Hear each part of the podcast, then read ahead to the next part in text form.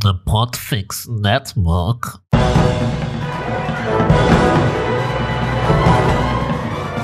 Hello and welcome to episode 289 of the Filmmakers Podcast.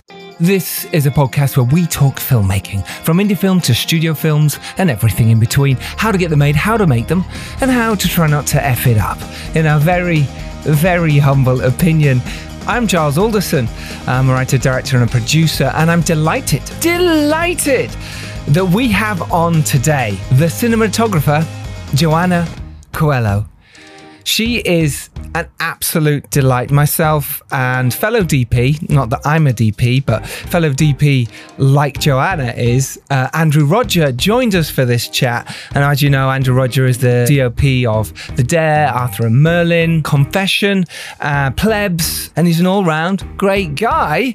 So, him chatting to Johanna was an absolute no brainer. She, if you don't know, is the cinematographer of season four, which has recently been released of ABC's The Rookie. And she brought her creative, unique approach uh, to those episodes, and it's very impressive. Throughout her career, uh, she has made documentaries, films, shorts, all sorts of work to get her to where she is now, including Oxygen Networks, Killer Siblings, and the films This Changes Everything and and there was Eve, which won the jury award at the LA Film Festival. She's worked with huge companies like ABC, uh, Mar Vista, Ricky Schroder Productions, Experian, Hawaiian Tropics, and she consistently sets herself apart from the industry. Myself and Andrew had a brilliant chat with her describing what it's like and how many days prep you get uh, on a TV series like The Rookie, how many shoot days you get. She also talks about lookbooks, emotions in scenes, handling a set, and why you need to be honest if you don't know something. She talks about management and politics on set, dealing with it, the importance of saying you're a DP, not crew member, what LUTs she likes to use, what lenses and what cameras. It's a bit of a geek fest, and I love that, and you're going to love it. We dive deep into all sorts on this episode mental health, what it's like being a filmmaker, and how difficult it can be sometimes. So, wherever you are in your career, you are Gonna really enjoy this episode. The Rookie is available now on ABC. I highly recommend it. It's one of those shows you can just immerse yourself in and fall into. Uh, and I think Johanna's work is exemplary and you will see that when you watch as well. I had an amazing chat yesterday with the studio head of Nu Boyana Film Studios. He works for Millennium Films. He's produced some huge blockbuster movies like Hellboy, like Angel Has Fallen, The Dare. What? Did you just put the dare next to those amazing films? You did, you idiot. But he did. He was the exec producer on The Dare. And it's amazing to listen to him talk, you know, five years later about why he picked up The Dare and why he wanted to work with me. That is to come for you on a future episode. And tomorrow, I'm doing a podcast recording with Craig Roberts.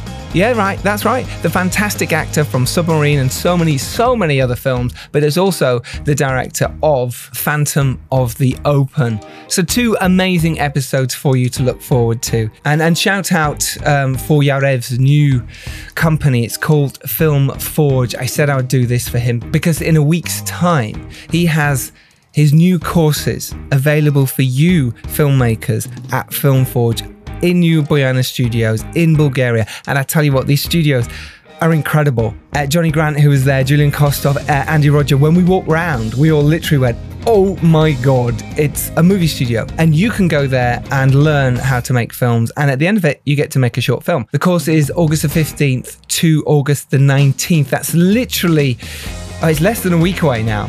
They're doing a makeup course uh, where you learn how to be a makeup artist in the movie industry, professional hygiene, skin science, all that kind of stuff, textures, makeup coatings. Uh, and there's also a grip course where you learn the bones of the industry, the grip department, uh, rigging behind the scenes, what really goes into camera rigs, how do you stabilize camera movement, how do you achieve specific camera angles and lighting rigs to achieve specific lighting techniques and effects, and also a wardrobe course as well. So, this is from script to set.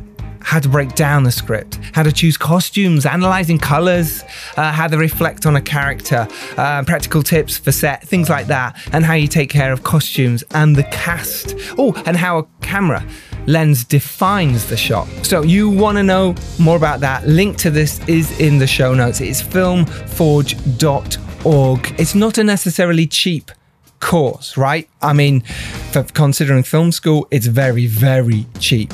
But the amount you learn, I would say this is totally worth it. Uh, Film Forge, link to that is in the show notes. It is August 15th to August the 19th. You want that?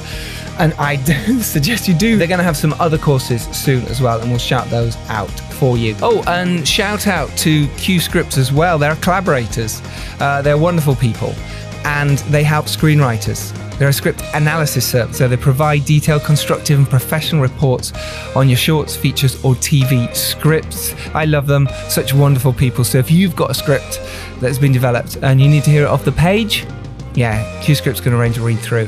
Three month membership is free for a limited time, and the annual membership is only £60 a year anyway, and you get so much with that. More info, like I say, is in the middle of this week's ep, but check out the link in the show notes. Q Scripts. And we have, and I'm sure you're dying to know this news, but we have delivered Three Day Millionaire to our UK distributors. It's never easy doing that. It's never, never easy to deliver a feature film. There's so many little things that can go wrong that go into it, and not everything's delivered. Um, there's a lot delivered, but there's still little bits and pieces, contracts, tiny little things that need to be tidied up. There's so much goes into that. We're going to do an episode on delivering movies and on it, uh, contracts coming up very soon. But congratulations to Jack Spring, congratulations to Lucinda Rotakara, myself, uh, and all the team involved because wow Wow, Artius uh, up in Scotland, you're legends. Thank you for delivering what you did. Jason Peacock, sound designer extraordinaire. Thank you, thank you, thank you for your work on this. And it's ongoing, I know. Uh, I appreciate you a lot. So, yeah, that's enough for now. Let's get to it. uh, this is this week's episode with myself, Andrew Rodger, and the fantastic cinematographer slash DOP, Johanna Coelho.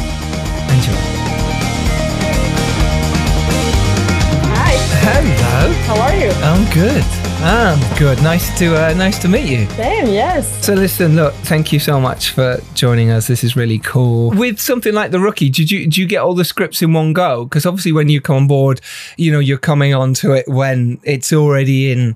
They're already shooting stuff, so it's quite well in advance. When you get something like that, do you get all the scripts in one go to catch up? How do they do it on a, a show like that? Yeah, you know, it's funny. Um, actually, we got the scripts pretty late in general because I think you know the seasons are so back to back that they don't really have time to get ahead on the scripts. Mm-hmm. I was not part of season three, but on season three, I heard that they kept pushing the beginning of the shoot because of the pandemic. Mm-hmm. So they had time to write the script. So they had all the script before shooting. Oh, right? luxuries. But then when we started season three, that was nice. Yeah, yes, exactly. when when we shot uh, season four, actually, they just you know they didn't have time to like have all the scripts before. So what happens in general is we have seven days of prep, and then we shoot for nine days, and often we would not have the script on the first day of prep.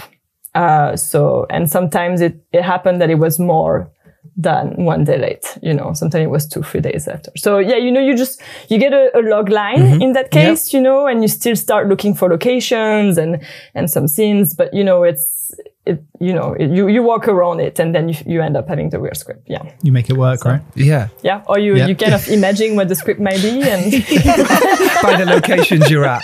There's probably some drama over here. The police will arrive here. Rookie will come in over there. Someone might get killed. That's the yeah, that's it. I'll light it this way.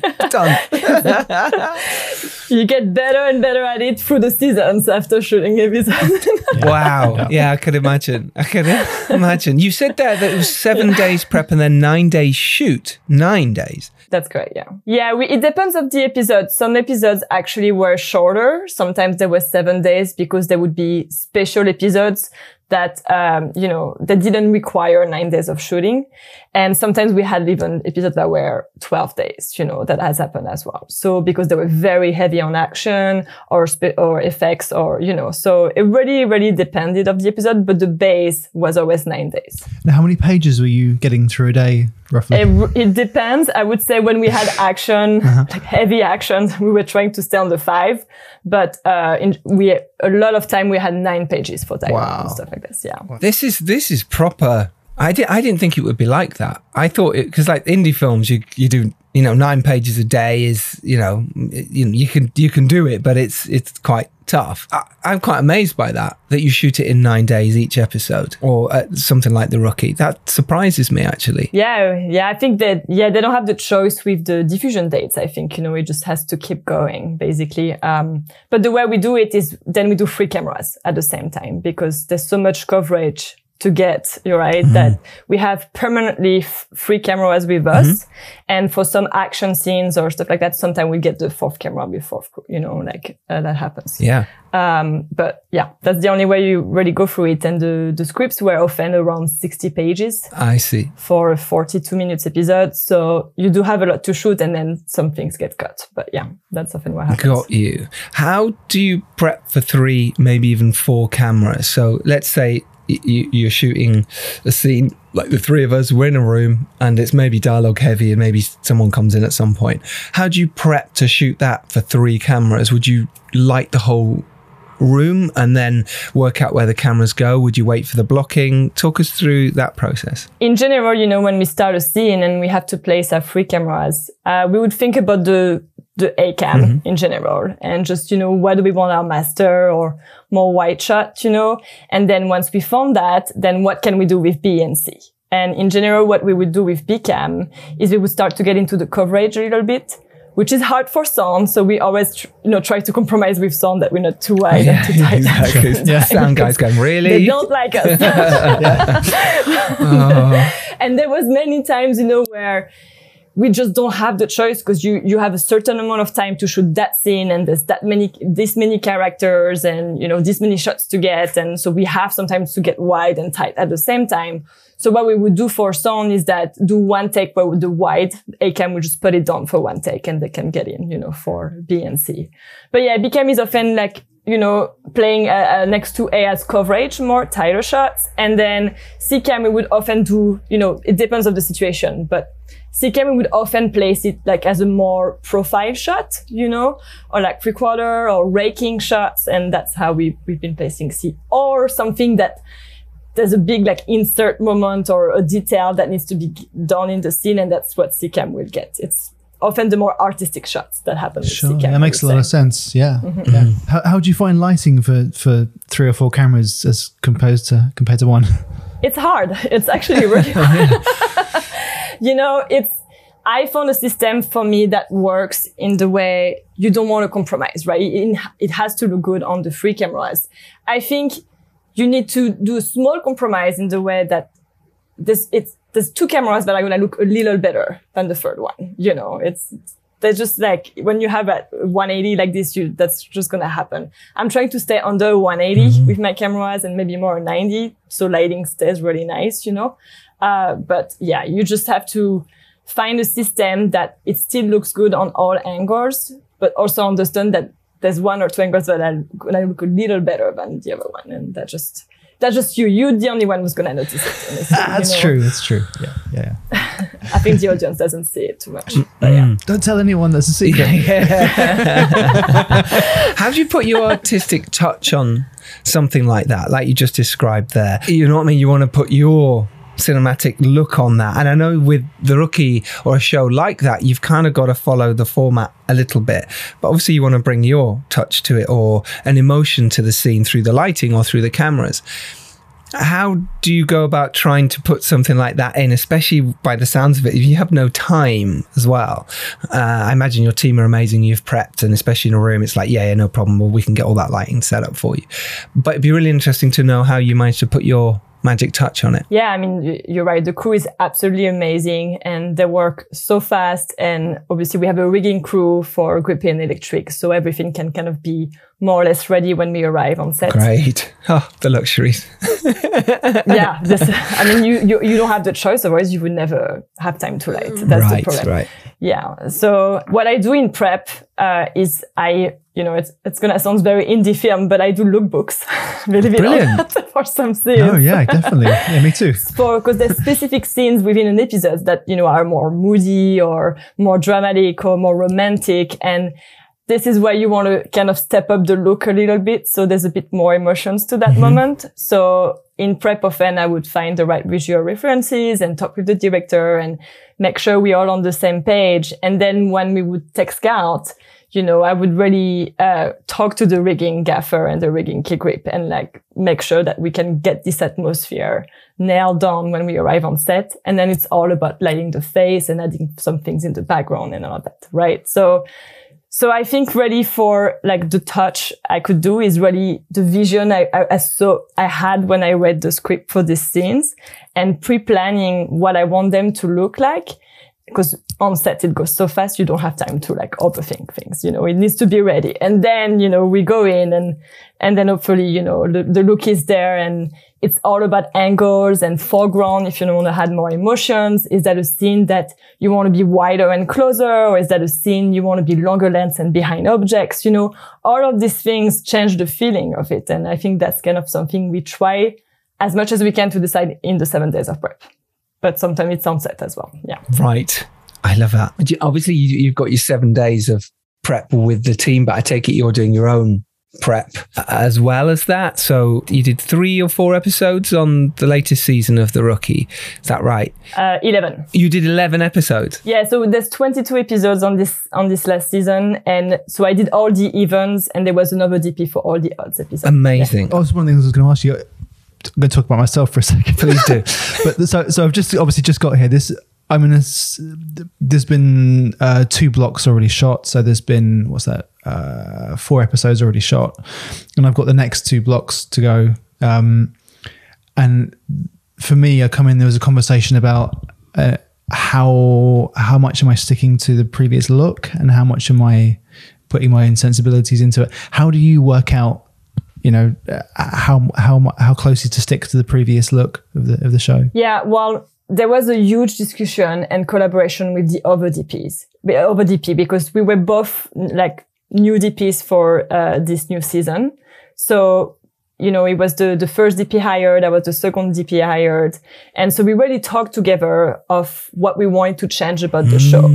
Okay. Because I was re- already working a little bit on season two. I was a double up DP back then. So they only had one main DP and I was doing all the double ups. And he was part a little bit of season uh, three. He was doing some second unit and other things. So we both knew the show. We both worked on it at different seasons. And, you know, we knew where it was at and what we wanted to change. So that's something we really uh, decided to talk about and change on set on all the sets in Warner Bros. You know, the, the, the lighting. How do we want to adjust?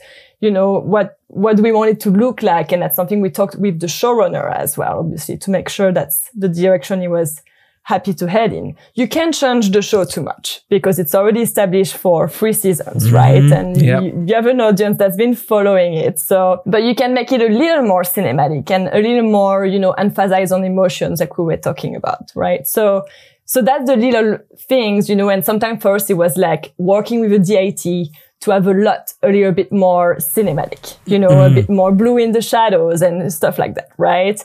Or, you know, more colors in our lighting by night. So more sodium vapor in the police station and then, you know, and, and more contrast on colors, right? So little things like this that don't affect too much what has been established in the show, but elevate the show a more. And then shot wise as well, obviously. Like we try to do more long lens, uh, you know, shooting through foreground and, and things like that that make it a bit more uh, interesting, I would say. Yeah. what are the things that you oh, you kind of explained it but what are the things that excite you about an image what, what are the things that you bring to, to, to an image that's different from perhaps what's gone in the season beforehand I think you know it's it's hard on a show like this to really answer this question because in a way we all put our little touch, but it's all one big thing at the Big end, right? So Yeah. yeah, exactly. Yeah. So I don't want to do my own thing that it doesn't match with the next episode or anything like that. But I would say the, the, the other DP and me, we really focused on maybe being closer to the story, you know, and just more what was happening with the characters and feeling more like the bits. If it's more comedy, we go more comedy. And if it's more dramatic, we go more dramatic in the way we shoot it, you know? And yeah, I, I would say this is this little thing that we would try to care as like as much as we you know we can in the time we have but we treat it as like our baby every single episode you know what i mean and and i think that's how that's how you can really elevate the look as much as you can for the story yeah So you've got seven days prep and then nine days shoot. do you then go straight into another seven days prep, nine day shoot? Then again, seven days prep, nine days. How does it work on a show like this? Because you did 11 out of the 22 episodes, as did your fellow DP who was doing the other 11 out of 22. Was it a constant moving wheel? we started shooting we, we we we started the season so june i think it was late june 2021 and we did two weeks of prep for changing the stages you know it was like a general prep like a Right. soft prep like talking about what we wanted to head in etc and then he was the first dp shooting. So then he went into seven days of prep for his episode. And and me i basically when he started shooting then i went into my seven prep uh, seven days prep for my episode etc so when we start june 2021 it doesn't stop until april 18th that's how you have to Wow. so Wow. basically there's no you do you finish a day shooting the next day you in prep Oh my And, gosh. you know like, so when i was falling on a you know when uh, i had a day sometimes that was kind of off just because I had a, I don't know, I had a seven days episode and he had a 10 days episode. So then sometimes there was one day hold. I was like, yeah, weekend time. One day. Oh, it'd be you probably just slept. oh yeah. I mean, everyone gets really tired, but you know, that's why everyone was really amazing because we go in 10 months, you know, mm-hmm. it's a 10 month show and everyone, you know, is just at 100% the whole time. And, and we're so lucky on a show like that to have really an amazing like crew, but executives as well and showrunners. Everyone was so nice and the cast was absolutely delightful. You know, not, not annoying, not like divas or anything like that. And it's a lot of people. And so we're very lucky on a show like this because then you're happy to come to set and you enjoy each Yes. other's and you like, you have to on a 10 month show. Otherwise it's unbearable. But yes, supporting each other as well through those moments when you, someone is tired or grumpy, or it's like, do you know what? Someone will pull them up. I love that.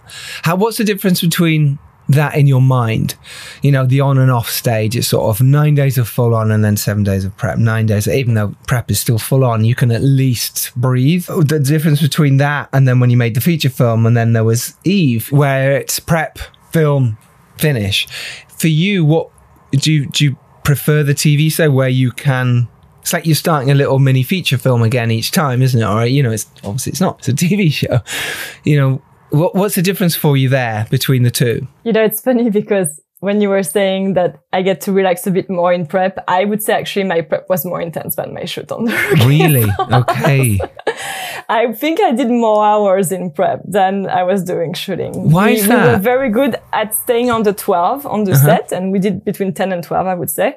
And, and on prep, it's just, you don't have a lot of time to prep a lot of things. So I do just Seven days. you have meetings on meetings on meetings every day and you do location scouts all over LA, everywhere, right? And then you have the tech scout with everyone. And sometimes you have something in Malibu and then Long Beach and then, uh, Pom- Pomona, you know, and like, so it's, so you just don't have time. So you on prep is basically kind of when you go home and you have a moment alone, right? Because between all of this, you don't really have time to sit down and, and do your prep. That's why I feel like my prep was more heavy than the shoot for me sometimes. But yeah, the difference with a feature film, I would say, is that I think the fact you know it's not 10 months and yes, uh, you know, like you, on a feature film, I, I mean, on, and then it was Eve, I think we had two weeks of prep and three weeks of shoot and it's, it's a small amount of time and you have so much adrenaline during that time, you know, that uh, you don't feel it the same way, I guess, because it's shorter. And I had the same adrenaline on the rookie, but because it's such on a long period of time that it, you can't keep the adrenaline the whole way. It's impossible. You would crash. You know? so, Yeah. so you can give like, um, I I don't know how to express it, but basically it, it doesn't feel as long and heavy on a feature because it's a shorter time and you know that the feature would be months. It would be a very different experience as well. I think, you know. Yes. For those people who do the, the huge big movies and they're on them for nine months, it must get very draining. It must be really like relentless slog. I, I- those people on Lord of the Rings, God knows how they felt doing uh, three years, even longer sometimes on it. But then you with this wonderful family and you know, you find your tribe within that family and you have an amazing time. Speaking of tribes, do you get to pick your crew on something like The Rookie or are people already in place already? So some people were already in place that were here the previous seasons, and it just makes sense to keep them, you know. And uh, and then with the other DP, we kind of share a little bit the crew. So he brought some people on, and I brought some people on, and so we had a little bit of, you know, us because we share the crew, right? So What so what, so were they constant then? So they didn't get the seven days prep on the next one. They were just shooting. that's correct. Yeah. So he brought A and B cam and I brought C cam, for example, right? So I brought the, the camera operator for C cam and the two assistant camera for C cam and he brought all these people for A and B. And that's how we share basically. So it's nice kind of to see, you know, we all, you know, when we alternate, some people are from me, some people are from him, but we share the crew. So it, it was kind of amazing because then I got to know his crew and he got to know mm. my crew, you know, and then we just it's just one big family. And the funny uh, thing is that the crew was always saying they were always happy that he would switch DP because they always get annoyed with one and then happy to see the other one, and then they get annoyed with that one and then they're happy to see the other one. Back again. you get nine days respite, isn't it? Right? Oh, thank God that one's gone for a bit. Oh, we got this new. Oh, there. but Thank God they're gone. Yeah, no, I'm sure it was still lovely. You seem the, the way you talk about it and the way you smile when you talk about it is only really positive. It means that you know you had a great time and your crew obviously did too. You know, and also I think with with TV, you you are in the parameters of that world. Like you say, it's very unlikely to go over. It's very, you know, everything is done by the book, if you like. This is how we're making this show. And as long as everyone's on board and working as hard as they can and making it right, then yeah, you're creating something. And that that must feel great, right? How do you go from you know, uh, indie films and coming in on TV shows as a DP on maybe just the odd episode here and there to, you know, making 11 out of 22 on a, on a season uh, on The Rookie. How did you get that? How did that happen? You know, it, it's funny. I think, you know, it's, there must be a part of luck in all of this when you think about it. I mean, I worked really hard and, you know, I, I busted my ass in the indie film and to get there. But uh, one day I just got an interview. I, so I had just turned union the month before actually Okay. as a DP, which was a really fast turnaround for me. And I, I got all my hours and it was big process to get that done with contract services and all of that. But that happened and uh, I turned union and the next month I got an interview to be a double up DP on season two of The Rookie. Oh, oh what, DP, sorry? Sorry, so double up is basically we overlap episodes. That's something actually I didn't say yet, but Right, okay. so the first day of an episode is also the la- the last day of one. So sometimes, so the other DP and me, we would overlap episodes sometimes for one I day see. all the time. Yeah. Okay. So on season two, there was only one main DP. And so they would only bring another DP on the day that overlaps. So that's why you call it double up DP. So that's what I did on season two. I did all the day overlapping and the second units, basically. So when I, I got the interview, I think they were, I know they were just interviewing woman DPs, to be honest. I, that's something. And so I think we were seven or eight. I don't, I don't know exactly, but, uh, the interview went pretty well. And, and I think they called me the next day and they were like, can you come tomorrow? Uh, I got very overwhelmed because just when I went to do the interview on set, they were on location and I saw all these trucks and this gigantic catering. And I was like, I don't think I'm in the right place. I got a bit scared, to be honest. I, I got a bit scared. And then when I got the call, I was like, I don't know if I should take it because I think they're going to make fun of me, you know? no. Was that what you thought? Well, I had no idea to handle a set like this. I've always been operating myself, you know, more on hmm. indie project. And suddenly you have free cameras, you know, huge locations and, you know, rigging crews. And like I, I, you know, I hadn't done that before. And you only know how to do it when you do it. You know, That's Right. just not over learning, true. right? Yeah. Yeah. So Yeah. that was, you know, my first time for me. And, you know, luckily I ended up saying yes. And I was shadowing the main DP for a day. And then Okay. the next Monday I was on, you know. and it went well. Well, it did go well, obviously, but how did you get over that fear? Which is frightening for so many people, and it puts people off making films in the first place. Everyone talks, oh, I'm going to make a film one day, or I'm going to do this one day. And that fear is so big and so frightening. How did you overcome that? And what did you do on those days to feel like you could say where you wanted the lights to be, or where the riggers are going to put stuff? How, how did you overcome it? Yeah. Well, first I definitely didn't sleep the two nights before it. So I was already tired. Which do- doesn't help. too stressed out. Yeah. but uh, you know, I I have a policy in me, and like I hate when people lie about something or pretend they know something that they don't. I think for hmm. me, it's the worst thing you can do. The best thing you can do is just to be honest and say, I don't know this. I don't know that. Tell me what it is, right?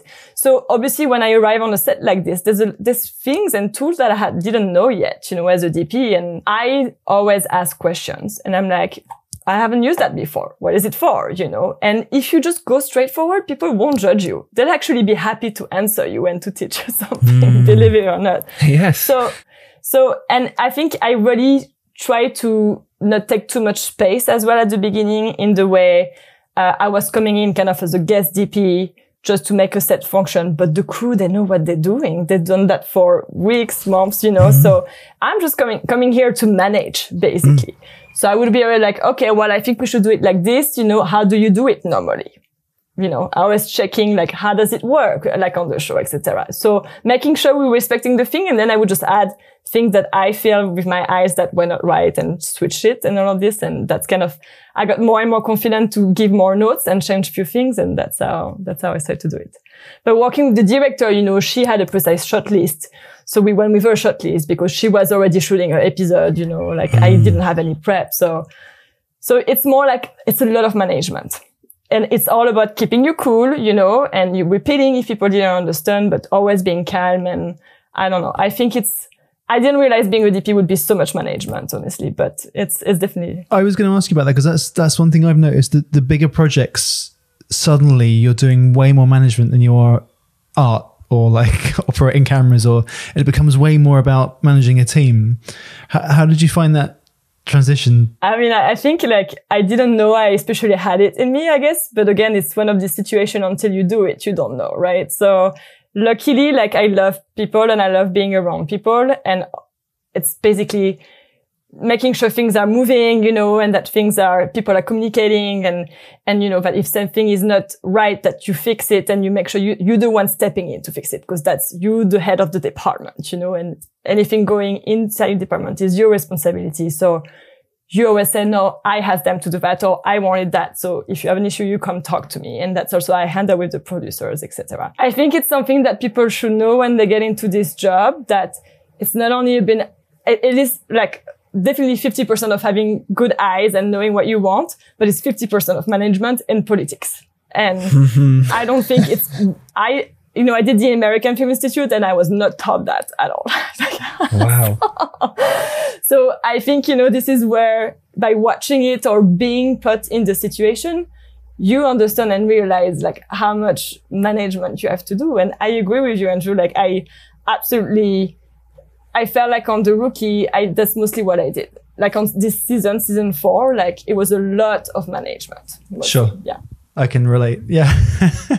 But it's part of the thing. Yeah. it's, but yeah, I guess it's part of it. Ooh, what's that? It's music. In the middle of the podcast? It can only mean one thing. It's sponsorship time!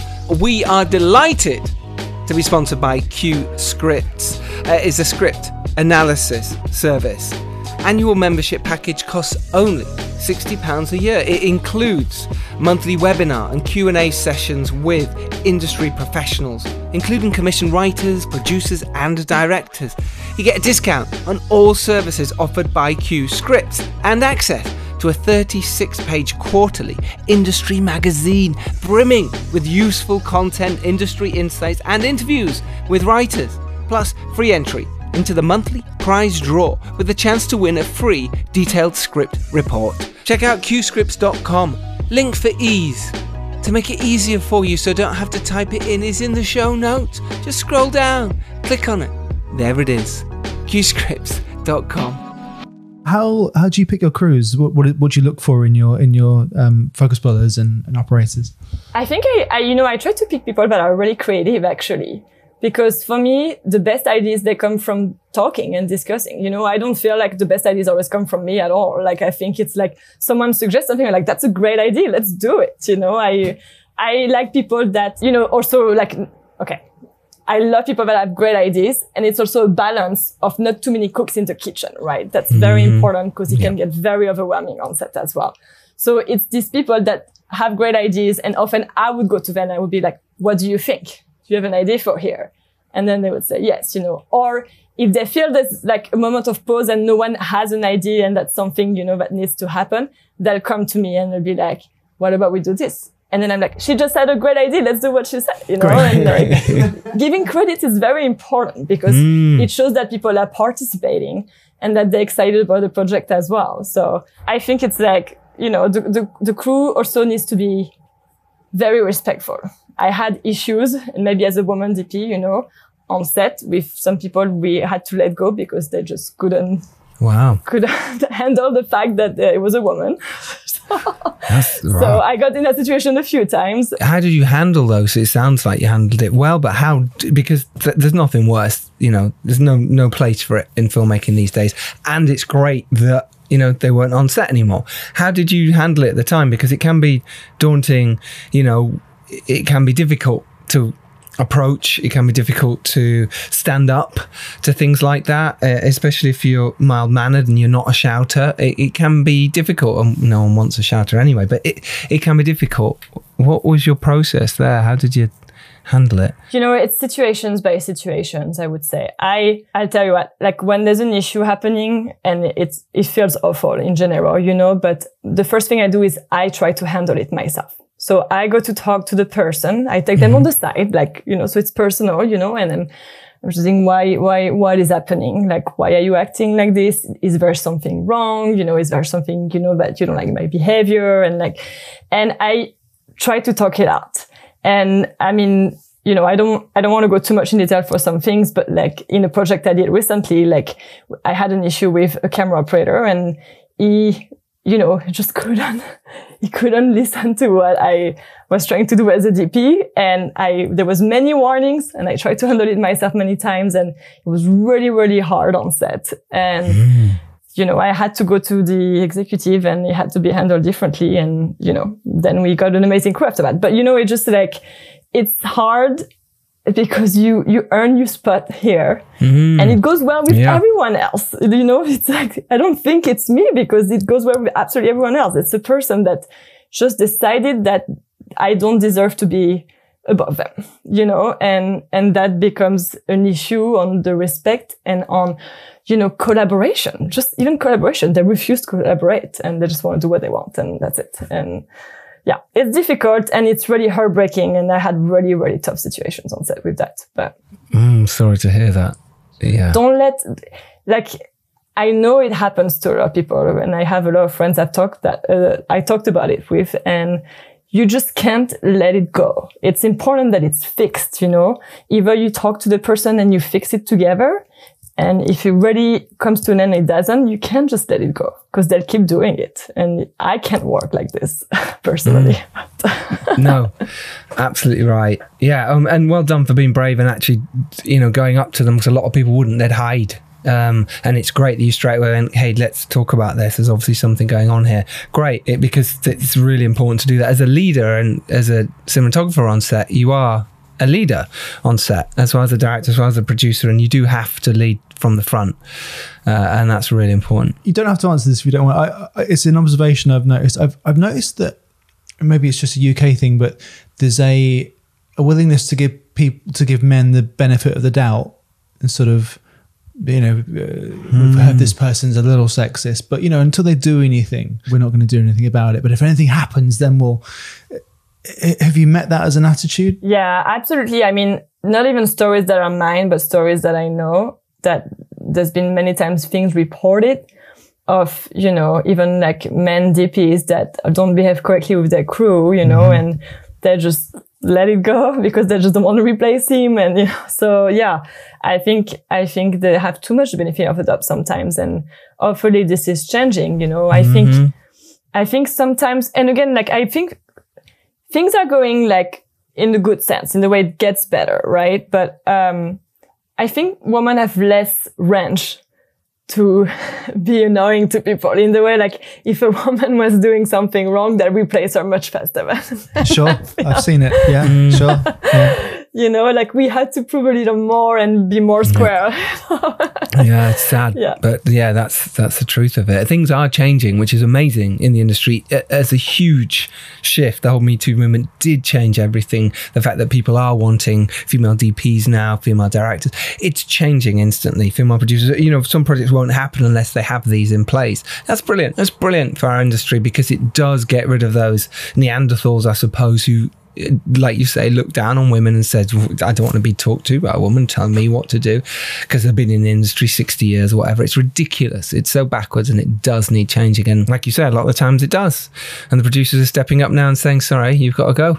Can't talk like that to people. You can't behave like that. And that's fantastic. But you know, the funny thing is that some I got into a situation, you know, like uh, like where people are, you know, on you because you, they don't like the fact that you're a woman or something, and they've been women. Like I had problem with women for being a woman. So hmm. it's not only the men; it's also like mm-hmm. it's women that have been in the industry for so long that they feel protected by the men. And if there's another woman coming collaborate with them, they get scared and they're like, she can do it. I've been there so long. It's always been men. Like she can do it. You know what I mean? And, and hmm. I've seen it multiple times and it doesn't has always been men. Believe me. Yeah. Mm. How do you choose what camera to use? Now, is this a discussion you have with the director and the team, or have you got preferred cameras you like and lenses? It'd be really interesting to talk a little bit about that side of stuff. So I think there's always a part of budget first, depending of the project, right? Okay. Because there's some cameras you can or can't afford. So that's already off the list. But there's also the type of project it is. Like if it's a documentary, you're going to want a very versatile camera with accessible buttons because you're going to be by yourself running around and, you know, and it's to be comfortable and light and all of that.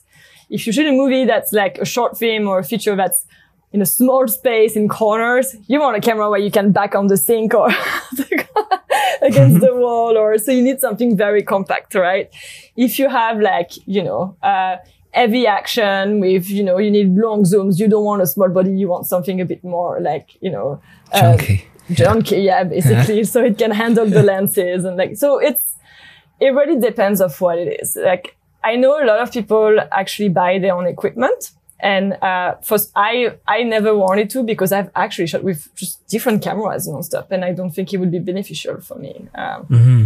you know, I mean, I do shoot a lot with the Alexa Mini and Okay, I know it's a yeah. popular camera. Uh, I like it a lot personally, but you know, right now I'm, I'm going to do a feature film, um, in Chicago starting next week and I, I'm going to shoot with the Komodo. And I actually haven't shot with it yet, but it's Mm. practical because it's good. First, it fits with our budget. And then, you know, it's uh, very compact and we have Yes. small spaces and easy to even do cool shots just in your hands and move it around because it's light enough and, you know, it's just stuff like that. So And uh, talk us a bit, the two of you, be really. We often don't talk about cameras enough on this show. Uh, why you you know you prefer like smaller cameras, like on on the dare when we were doing in the small rooms, Andy, we often shot, you know, with the the mini just because we wanted that so you can get right in the corners. And then Arthur and Merlin, we we, we shot on Black Magic because we were outside a lot, and we had to again in castles, and it, it was good for low light because we had no lights on Arthur and Merlin. It'd be good for you. To, I'd be really interested to talk about cameras a little bit, um, and you can name them and talk through, you know, lenses. I'd love it. Can, can I ask? A, yeah, go more specific. What kind of lenses do you like? There we go. There's a question. do you like vintage lenses? Do you like modern ones, or is it really about the project? I think it really is about the project, but I do have a slight preference for vintage lenses. Why? Why is why is that? Geek me out. yeah, I mean, I just think I love, you know, the the the out of focus on it first, you know, and the bokehs, but also like the the colors and the texture on face, and I just, you know, there's something about it that just more cinematic. It's too sharp on other lenses. I feel Yeah. like, you know, it's like then you have to stack diffusions in, and Yes. Yes. do, do you think part of that comes from you know uh, cinema being considered something from the 80s and 90s like a, like a film thing do you think, I think that's part of the look being older technology You know, I it's funny because I'm not especially a 80s 90s movies person. Like I actually like new movies, you know, Yeah. and but I feel like even with new movies, we still use nice vintage lenses, and it's just like um Scratch them up. Yeah. it's like for me it's the mix of like the evolution of the technology and digital and all of that and that nice old lens on it, you know, and it just gives you this impressive image, but it's still like there's a texture to it. And it's like, you know, I'm not, I mean, I, I don't know how to explain it. It's like you can tell sometimes it's like way too sharp everywhere. And for me, I don't even know where to look. You know, I mean, I don't know if that, that does that to you. It's, and it doesn't, sometimes the lens also shape the light, you know, if there's a bit of vignette and all these things, like it's, your eyes focus more where you want. And I don't know. It's, I'm still, no, I'm I feel you like I'm still yeah. discovering all the lenses. There's so many, right? But, Sure. um, yeah, I, you know, I haven't shot, I shot uh, anamorphic, I think three times and I haven't done long projects with anamorphics yet. And that's something that I want to get into because I didn't get a chance to really explore them as well. So yeah, so, so much I-. Similar, but I'd done commercials and things on anamorphic, but I just just did a film all anamorphic um, feature film, and yeah, you they're they're weird and very different. I love cameras and I love the feel of them and I love watching DPs work with them. And whereas me as a director will talk to the DP is about what I would like. It's basically look my image. This this is my vision. We've obviously talked about it way before. And then I love that cinematographers will then put their vision onto that and go, okay, well, how about if I do this? How about if I do that? When picking cameras and lenses, then, like you say, it's per job and it's per what the feeling is. But let's say for some of the job, you want to be in a small space, but yet the other, the other part of the filming, you want the long lens. How do you then manage to go, okay, well, now I need something in the middle or I need two? How do you plan for that? How do you make that work? Well, I do think there's situations where you do get the camera that you mostly need for the shoot, and then you just have a day where you get the other camera for specific things if you need to, you know. Right. Okay. Um, if it's half and half, then you just need to find something that's good for both, you know, and, and that's, you know, this is, I think the Alexa Mini is great for both, for example, you know, like that's, this is why I work mostly with this camera. Uh, it's because I think it just does so many situations.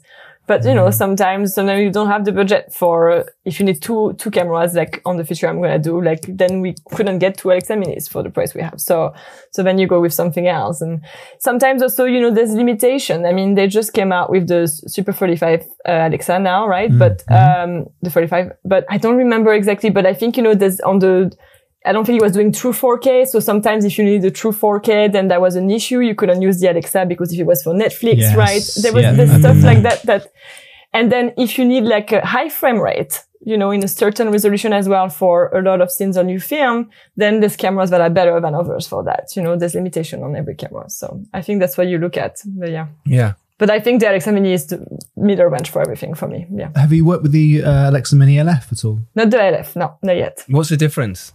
So the uh, so there's the Mini, which is the normal Super 35 chip, um, and then the uh, the LF is like two chips stuck together, so you get like a bigger image basically, which brings it over the 4K resolution, so you can actually shoot on Alexas for Netflix delivery and stuff like that. But as um, as Johanna says, it, the camera can shoot 4K, but it can't do high frame rates. So if you want to do slow motion, like in my film where people fall out of airplanes and things, um, you, you then have to it. get the big one, which is a huge, heavy, like massive, heavy camera, um, just to do the slow motion bits. So it's always a it's a blend of of what's possible and and and yeah, yeah. Yeah, and also the lens is right. I mean, you were, you were mentioning the LF, but it's because it can do full frame. So then you can use full frame lenses, and and so it depends. You know, I mean, I haven't like I haven't worked so much with full frame lenses. I feel like I mostly use Super 35 lenses, but it's also a different type of lenses, and you cannot get you can't really adapt one to the other with a full frame sensor. So so there's a it actually is getting very complicated, honestly. to me, like, I'm just looking at all these things coming out and I'm like, oh my God, like, I'm never to be able to keep up. Yeah, I was to say, how do you stay on? How do you stay on top of it? Because there is always new stuff coming out, and you've got to kind of know all this, or at least be aware of it. Whereas me as a director, I don't. I go, well, that looks pretty, or you tell me. You know, I'm I'm obviously learning it, and I love learning about them, but I'm it's it's not I'm not technical enough. But how do you do that? How do you manage the pair of you um, to sort of go? the new cameras are out, and there's this. Is it constantly reading up about them? Is it watching the videos about them and seeing if it worked for you? Honestly, I'm not too much of a gear geek. So, and I should be more, to be honest. But it's just, it just, you know, No, no, uh, I'm not reading the magazines. No, like, you don't have to be. but in general, for me, it's like when I need something for a project, I look for it. And that's how I discover a lot about gear or people talk to me about things. This is really like, you know, when we talk, did, uh, did you see that coming out? And people teach me actually a lot of things coming out and stuff, but mm. it's rare that I do it except if I need it for something. You know, that's kind of how I function. This is why, like, when everything comes out at the same time, I'm like, okay, this is gonna be too much to catch up on. Way too much.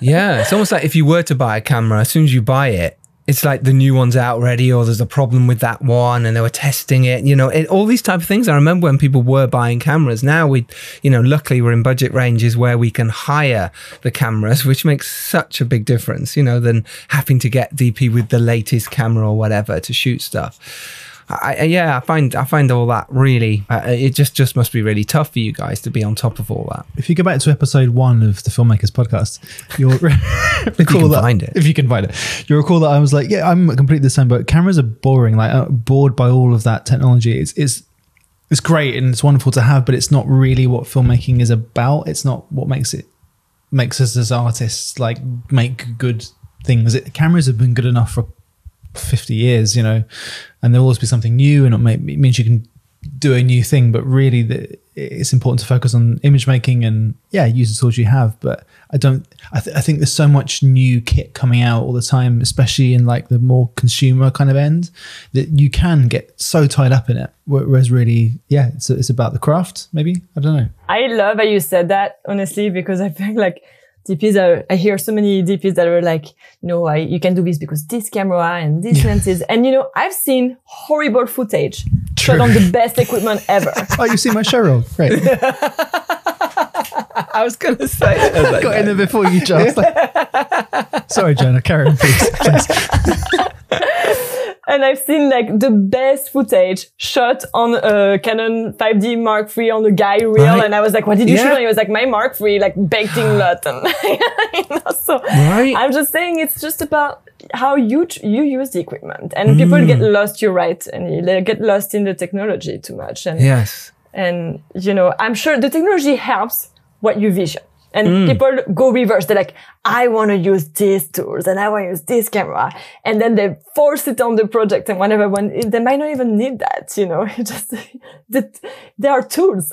Yeah, they're tools. They're there to help you go, well, actually, it'd be better to shoot on this because we're doing da da da. But actually, once you're there, you you could probably shoot on the iPhone. I'm not saying you would, but you Well, could sometimes you should, yeah. You should, yeah. You've got the vision, you've got the eye to go, okay, well, it's all about composition here. I can still light it. I can still put, you know, director can put his actors where they want and I can then tweak, right? It's, it's about the vision and for you guys, I suppose, and that that's where you must come alive and the, the challenges and the magic. If you walked into a set that was already lit for you, like, oh, right, okay, well, No, that would be very nice. I'll take that. So like, sure. I'll go to Crafty for one. yeah, yeah, I did that. Cheers, guys. I'll take credit for I that. did no it. Yeah, problem. all me. It's on the show reel. It's going to be on the Andy's new show reel. I'm actually curious, Andy, if you use filters, because that's something I can't do. I couldn't do that on the show because they don't like anything baked in, right? But I use a lot on indie project, like filters in camera for colors and stuff. I, Like- I, I do. What what kind of filters do you, do you like? I mean, it depends how crazy I can get, you know, Uh-huh. but sometimes I go like, I just stack them up together and I do like antique suede and then I, with tobacco and like, you know, I don't know. Like, Proper stuff. No, yeah, for, for sure. yeah, sometimes I like to do that. Yeah. But I got I got really into um Hollywood Black Magic filters. yeah, I loved it. That's the one we use on the rookie. Yeah. Ah, I mean they're the, like most expensive, but they're great. But they're like a, I think they're a combination of um I forget, but like uh they're two different filters together, aren't they? They're Isn't that like the Black Pro-Mist? Because that's Mm-hmm. actually the, I normally use the Black Pro-Mist on my on my films. The Yeah. Hollywood Black Magics just look better on our lenses for the rookie. But you're right. I think it's that and it's Glimmer. No, it's not It's, Glimmer. it's something. It's like a glimmer glass, isn't it? It's like two different filters together, Yeah. or something low con or something. Yeah, yeah. I got really into those, and, and and it's what you're saying earlier. It's you know modern cameras are so sharp. You don't necessarily want all that detail, um, and and have just having a something that just kind of smooths it all out. But I got into making my own diffusion filters as well. I don't know if you've got Oh, into that. nice. What, what, what, how are you making them? It's really easy. So I, I shot a film called Confession a couple of years ago, and I couldn't quite get the diffusion I wanted. But I I learned that if you get like a clear UV filter, like a, just a screw-in one, or even like a, a four by four square optical flat, and you get a spray can of black, just black paint, you kind of like mist it in the air and then wave the the filter oh. through it, you end up with like little dots on it, which oh. is what a diffusion filter is. And you can like play with it and get different things. And uh, so I've got this diffusion on that film. And when I'd finished shooting it, I smashed the filter so no one else could use it again. so like that film, it's mine. the end of Titanic when she drops the, the necklace into It's the just water. like that. Or like when Hendrix burnt his guitar, but obviously like, like that. mu- of much less conceptual. should take your mic and just drop it. Yes, yeah, like way less consult. Yeah, it's just as important.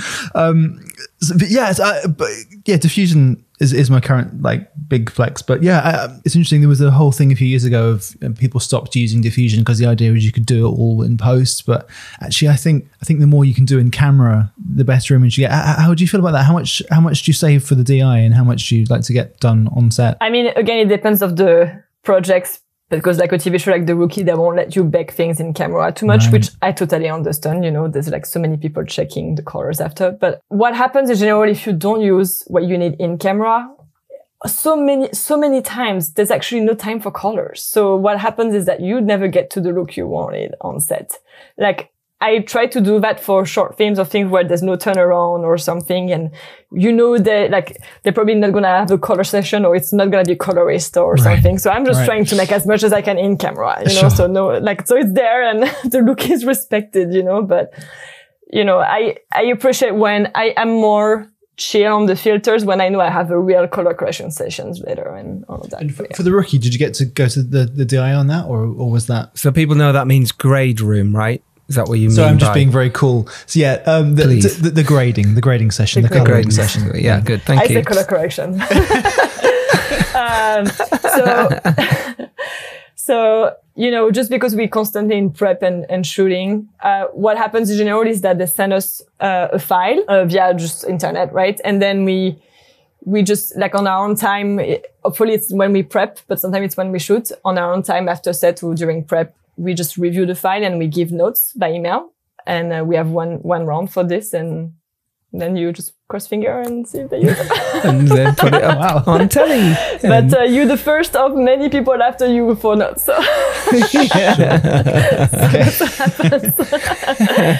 but you know, to be honest, actually, I, I would say like a lot of times I respected like the look and the LUT because we had a DIT on set, so the the LUT we would make already had a great base for colors, Mm-hmm. you know, and then notes m- most of the time were taken. So that was nice. Right. Yeah, Do you like grain? How do you feel about grain in an image? I do like grain actually. I think it's great. I think you know it's all about the levels of grain you put in there Uh-huh. as well. Yeah. Ah, because Andy's literally maybe the reason why he's asking that because we're grading Three Day Millionaire right now, and uh, Andy asked for more grain, and I saw before and after, and I much prefer preferred the after with the grain on. It just looked. It's nice, right? It makes it alive. It, it, it did look really lovely. Like I say, it's that whole thing with grain. Some people do and some people don't. But I think you really like it because you also don't like your lenses too sharp. So therefore, that bit of grain on adds to the texture. I like texture. I like photographic things. You're the same. Yeah. love texture and if, Mm. and if it's not with your camera it needs to be on set something Yes. else you know like walls curtains atmosphere i don't know but yeah The foreground stuff. Yeah. That's interesting. Talking about that before we come to your next question, Andy, is is the set. Like you say, you, you're working with the production designer right now, but that's really important because if you've got a certain look, you you then don't want your um, set designers or production designer to come in with a totally different curtains or pu- picture on the wall or you know whatever it is. It's suddenly you go, whoa, no, that's not my design. So are you constantly in touch with them about what you want and about working together to make sure you you're all on the same page? absolutely and that's something we also did on the rookie we were in a complete like constant communication with the production designer. And we would exchange she would show us you know what she was aiming for and i would show her the visual references. I had to make sure we could find a collaboration there you know so. Uh, could you give some advice? That obviously you've given loads here, but on someone who was, you know, wanting to be a cinematographer, DP, or they're they're just starting on their journey? Is there anything you've learned along the way that you think, oh, I wish someone had told me that? you know, I think the mistakes I did at the beginning when I came here is that I let people tell me what to do and I stopped trusting my eyes. So I had an idea, but I was too shy to communicate it because some people told me what to do instead. And my advice would be if you have a vision and you see something like just trust your eyes it's probably a good idea you know and then just try to place it and collaborate instead of just letting people telling you what to do all the time you know. It's it's very important to trust your eyes and trust that you probably have a good gut feeling because if you want to be a cinematographer then you're going to be more um, the visual teller you know that's really where you're going to be so yeah I love that. That's wonderful. That was beautiful. That's what a great, great bit of advice. The visual teller. That's really cool. Listen, uh, Johanna, thank you so much for your time. This has been really fun, really enjoyable chat. Thank you so much. thank you for having me i was yeah it was it's been really fun very nice to Yeah. meet you both yeah, absolutely. Uh, so you listen, you can uh, follow your dreams, and you can be a cinematographer, you can be a director, you can make your own shows, you can do it. Believe in yourself, or get to the top. And when you get there, if you're lucky enough uh, to get to the top, then do send the elevator back down for everyone else. Uh, we will see you next Tuesday. As always, you're all superstars. You're amazing for listening. We love you so much. If you want to support even further, then go to our Patreon page. Um, if you want to support even further than that, go to iTunes and give us a five star review because we, we haven't had one for a week. So why not? We'd love that. Uh, Johanna Coelho, thank you so much. thank you so much for having me Pleasure. Andy Rodger, thank you for joining us from your hovel in Bristol. Love you. I love you. Take care. Go make your films. Go be a filmmaker. Make it happen. Bye. bye